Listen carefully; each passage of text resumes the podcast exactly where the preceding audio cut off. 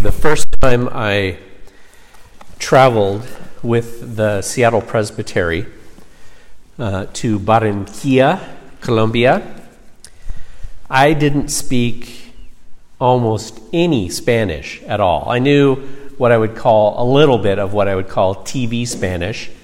Um, could, things that I picked up from watching television shows that occasionally had a Spanish character or were set in Mexico or Spain or something. So I knew things like sí and gracias, una cerveza, por favor. Those were in you know a lot of the college films where people were on spring break in Mexico. So after a week of being there in Colombia and spending time with these incredibly wonderful and warm, welcoming people, after spending days visiting churches and programs and farms and talking about the ways that we serve God, uh, through translators, of course, we had one last night together to say goodbye. And during a time of worship at the beginning of this evening, uh, we were each invited to sit in a, in a big circle in quiet, and one by one, as we felt led, we were to get up, walk to a table that was in the center of the circle that had a big empty bowl in it, then uh, put a rock into this bowl that this rock had been given to each each person had received one on the way in. We were to put the, the rock in the bowl and then say a one word or phrase that would sum up our experience of the week. I wanted to try to honor our Spanish speaking hosts from the week by saying something in Spanish. So I turned to one of my Seattle colleagues who is originally from Barranquilla herself, and I asked, What's something I could say in Spanish that would be meaningful for them? And she had the perfect answer. There was a very popular song on the radio that had the perfect phrase. In English, it translates in Barranquilla, I leave my heart. Beautiful sentiment, right? In Barranquilla, I leave my heart. And I really, I really felt that. I thought, oh, this is wonderful. So she teaches me the phrase in Spanish, en Barranquilla me quedo. I go over it and over it in my head, and I'm just you know, keep repeating. I'm going, and I, until I've got it, and then I knew it was the right time, and I stand up. I walk slowly to the table, you know, with all this solemn gravity and I put the rock in the middle of this now almost full bowl and I declare in remarkably clear Spanish, in Barranquilla I leave. But it turns out that I didn't get my vowels quite right. And I didn't leave my heart in Barranquilla but something else that isn't quite so poetic. Uh, something that's better left in el baño than in public. That has haunted me ever since. Every time I go, they still get a kick out of that one.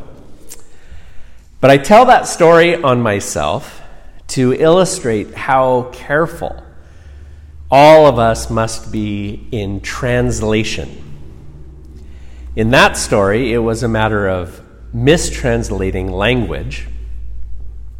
My intentions were good, and I was really close.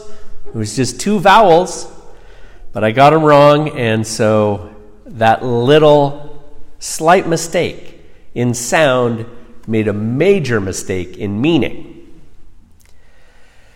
With our scripture for this morning from Peter's first letter, we need to be very careful about our translation not only of language, but also our translation of culture.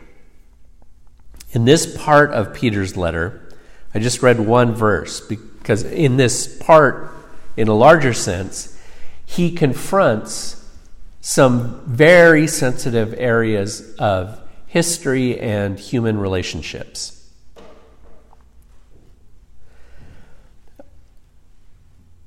I've been very aware all week long of how easy it would be uh, and is to make even a small mistake of translation that will cause a major mistake in message. And the, even though my intentions are good, that is no guarantee that things will come out right. In fact, these issues, these topics, are sensitive enough that I only read the one verse from a much larger section that I want us to look at this morning. Really, it's the section from middle of chapter 2, verse 13, all the way through the opening verses of chapter 3. But I thought it was uh, important that I give a warning.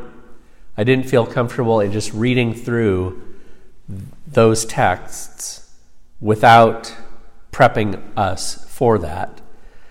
I felt it was important to give a warning that some of the scripture could be triggering for some of us.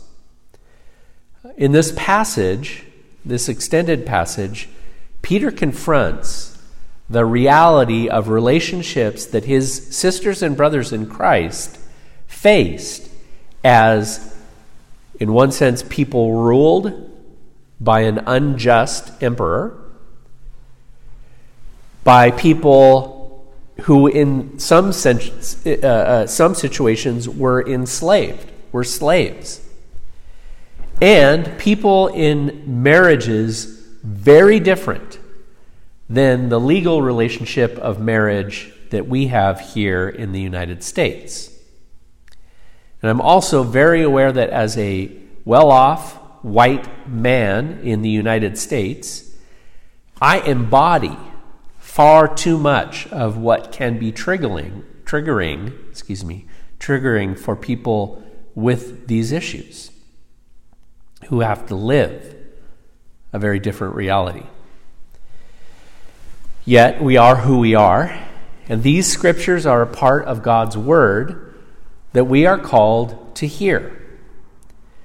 And part of what I believe God may want to communicate to us is revealed precisely because these are triggering subjects that we need to be careful with because of the history of our country and even present day circumstances. In the end, I believe Peter's original message is one that all of us can benefit from being reminded of often. And ultimately, his message is that in every relationship that we have, God wants us to treat others with the respect of Jesus Christ. And I mean that in both senses of the respect of Jesus Christ. Similar to the respect that we would give Jesus Christ, similar to the respect that Jesus Christ gives to every human being. That's why the one verse that I did read from the larger section was verse 17. I believe that this acts as somewhat of a summary of this whole passage. I'll read that one again. Show proper, the NIV has it, show proper respect to everyone Love the brotherhood of believers, fear God, honor the king. A more little, literal translation of that very first phrase is honor all.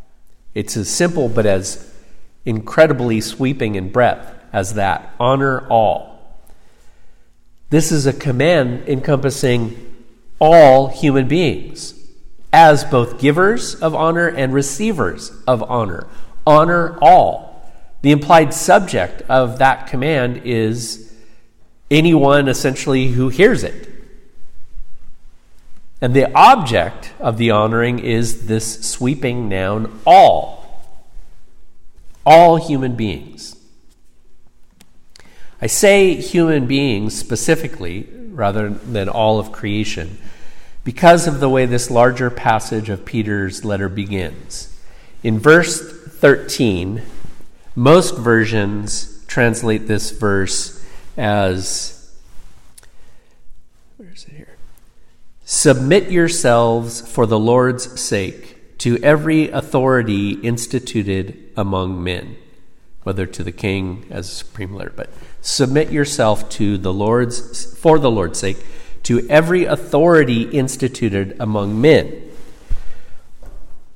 But I agree with a former professor of mine at Regent College, Peter Davids, who translates in, instead submit yourselves to every created human being on account of the Lord, whether the king or whomever. Submit yourselves every created human being on account of the Lord. And about translating it that particular way, he writes this first phrase is a difficult phrase that has also been translated to every, uh, to every human institution or to every institution created for people. But he goes on to say that the word created being to every created being in classical Greek was used sometimes for the founding of a city, but never used for abstract concepts of institutions. And further, in biblical Greek, God creates the world and all creatures, and it is in that sense that the word is used 17 other times in the New Testament.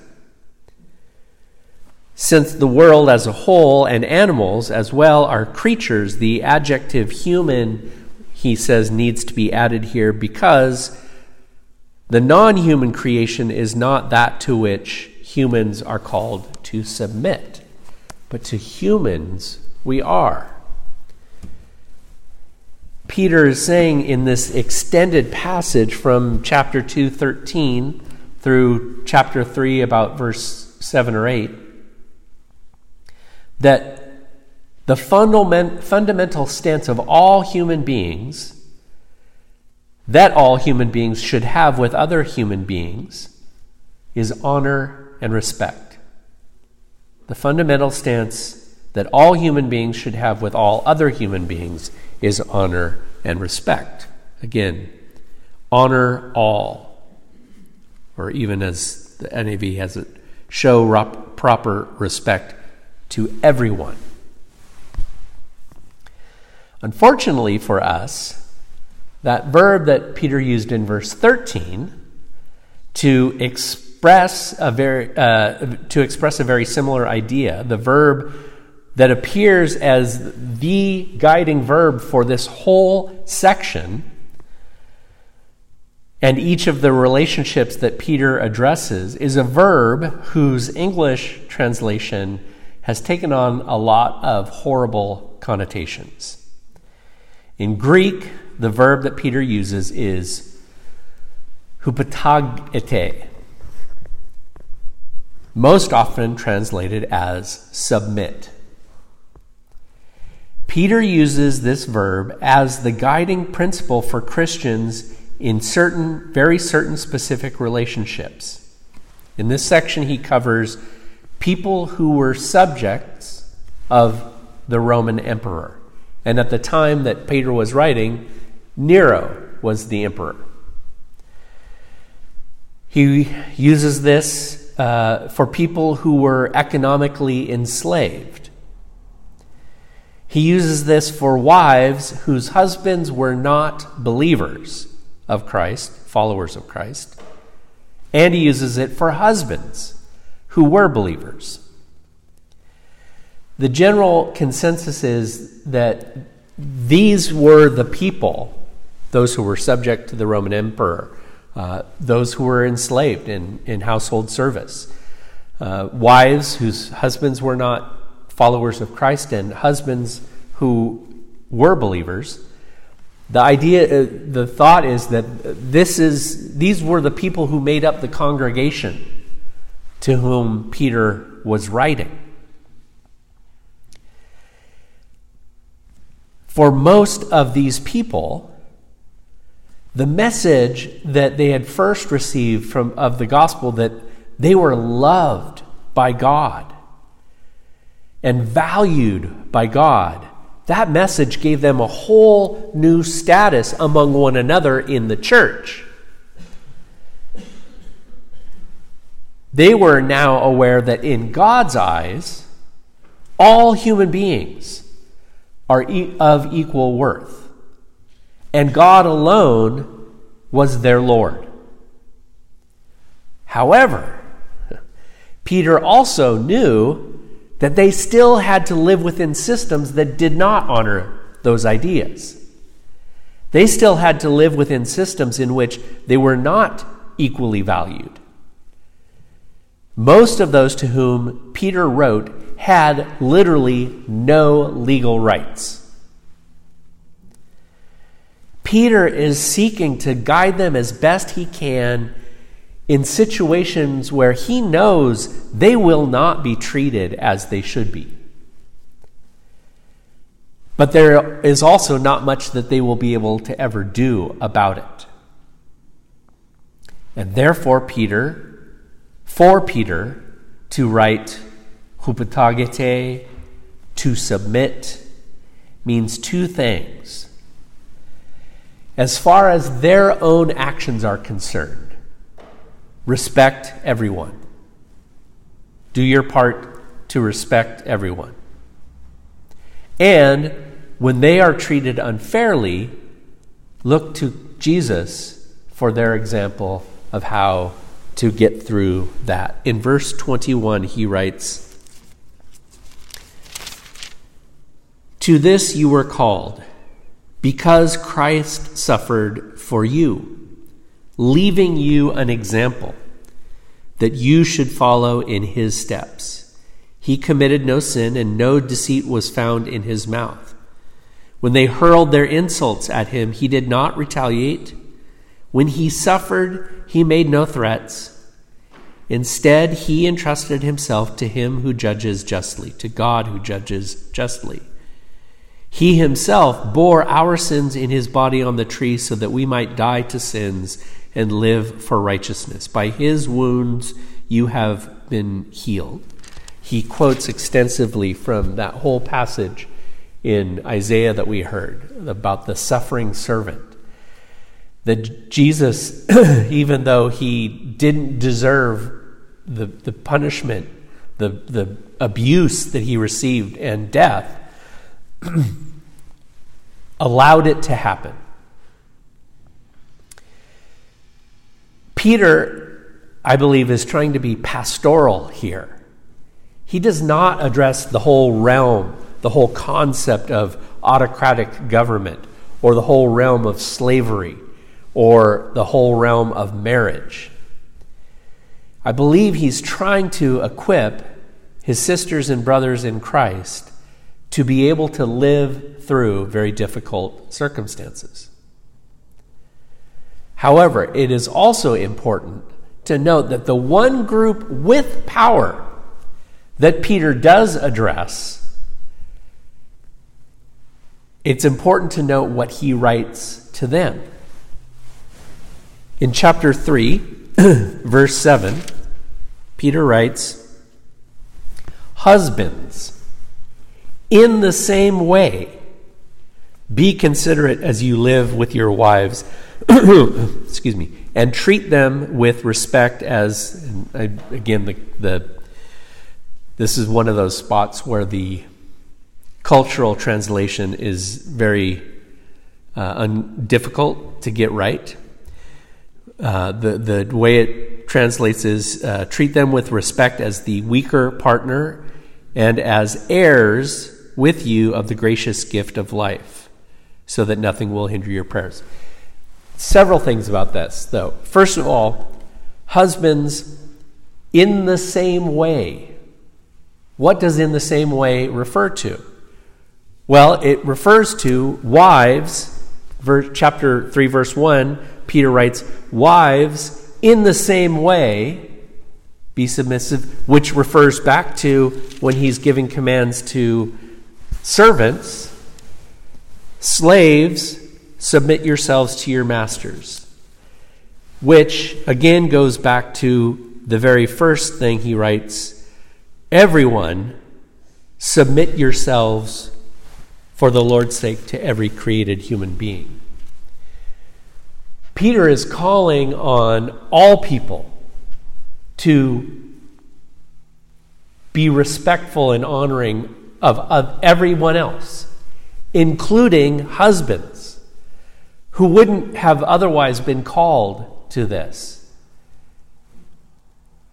But he's saying, in the same way as everybody else, in the same way as wives, in the same way of servants, submit yourselves, husbands. So to the ones who have power, he is saying as well, submit to one another, honor all human beings. Peter reminds husbands that, again, in God's eyes, wives and husbands are equal. And NIV does a poor translation when they say, um, husbands in the same way be considerate, as heirs, treat them with respect as heirs with you. It literally is co heirs. And that co is incredibly important.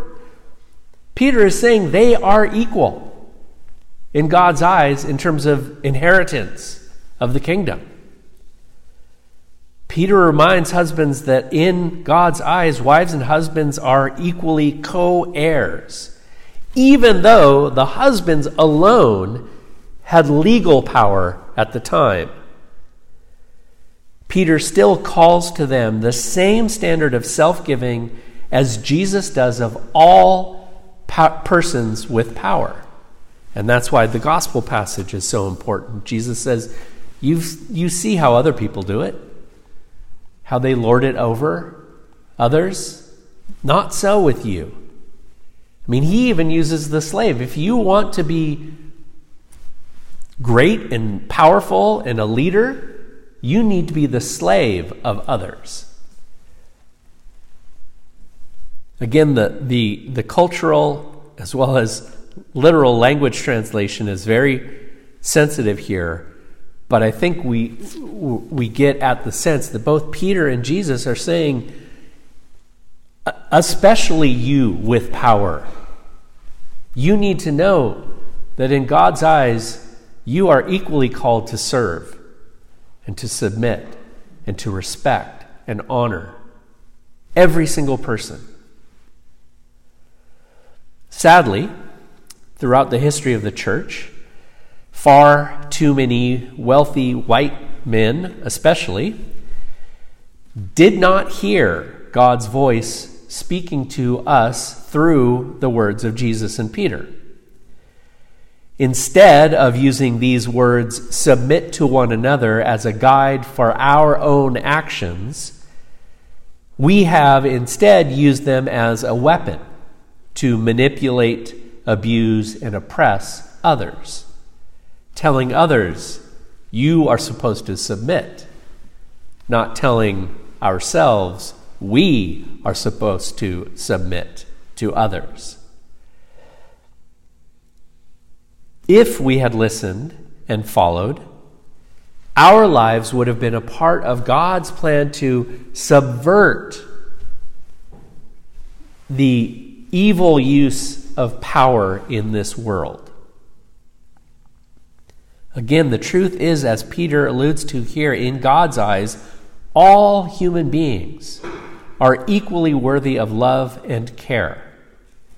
And the world would be a very different and a far better place if people with power followed the example of Jesus Christ in serving others and how Jesus used power.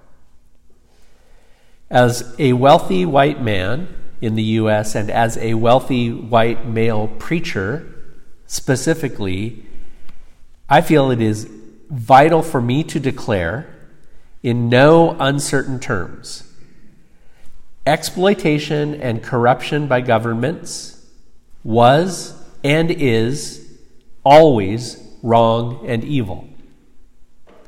Slavery was and is always wrong and evil. And domestic abuse was and is always wrong and evil. Peter's words to submit ourselves to every created human being on account of the Lord Those words were never meant to condone individual or systemic oppression or abuse.